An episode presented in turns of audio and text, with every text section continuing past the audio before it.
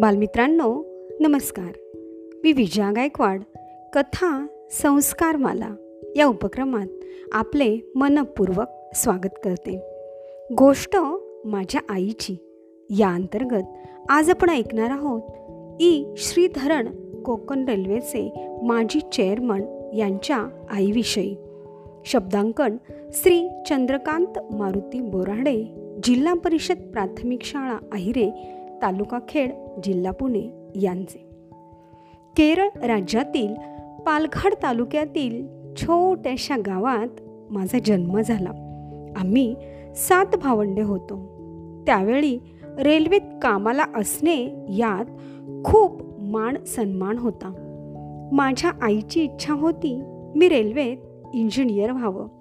ती मी प्रचंड अभ्यास करून पूर्ण केली. आमच्या गावात शाळा नव्हती.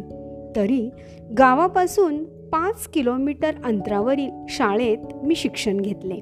आपण कितीही मोठे झालो तरीही साधेपणाने जगावे. हा माझ्यावर आईने केलेला संस्कार कायम राहिला. मी मध्य रेल्वेतून सरव्यवस्थापक पदावरून निवृत्त झालो.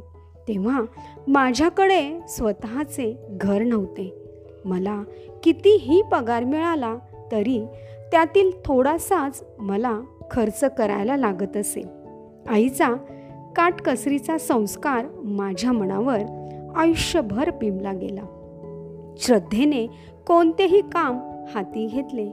फळाची अपेक्षा न ठेवता आपण ते काम केले की ते पूर्णत्वाला जातेच. हा संस्कार आईचाच. त्यामुळेच भौगोलिकदृष्ट्या अशक्य वाटणारा कोकण रेल्वेचा प्रकल्प मी यशस्वी केला. त्याचे उद्घाटन होताना मी तिथे कुठेच नव्हतो. कारण मी अशक्य वाटणारे दिल्ली मेट्रोचे काम हाती घेतले होते. आई नेहमी म्हणायची आपले आयुष्य ईश्वराच्या हाती आहे. तोच आपल्याला तारतो किंवा मारतो. आपल्या गरजा शक्यतो कमी ठेवाव्यात. काटकसरीने जगावे आनंदी राहावे. कोणतेही काम परमेश्वराची पूजा म्हणून करावे. अशा श्रद्धेने ती आयुष्यभर जगली आणि तोच संस्कार तिने आमच्यावर केला. मी इतक्या मोठ्या पदावर काम केले पण आईची शिकवण कधीच आचरणातून बाजूला जाऊ दिली नाही. आई मुलांसाठी तिच्या आयुष्याचे कितीही काटेरी रान असले तरीही तुडवत राहते जन्मभर. कधीच तक्रार करत नाही ती तिच्या पायाच्या भळभळत्या जखमांची. तर बालमित्रांनो आजच्या भागात इतकंच. पुन्हा भेटूया नवीन भागात एका नवीन व्यक्तीच्या आईविषयी. तोपर्यंत धन्यवाद.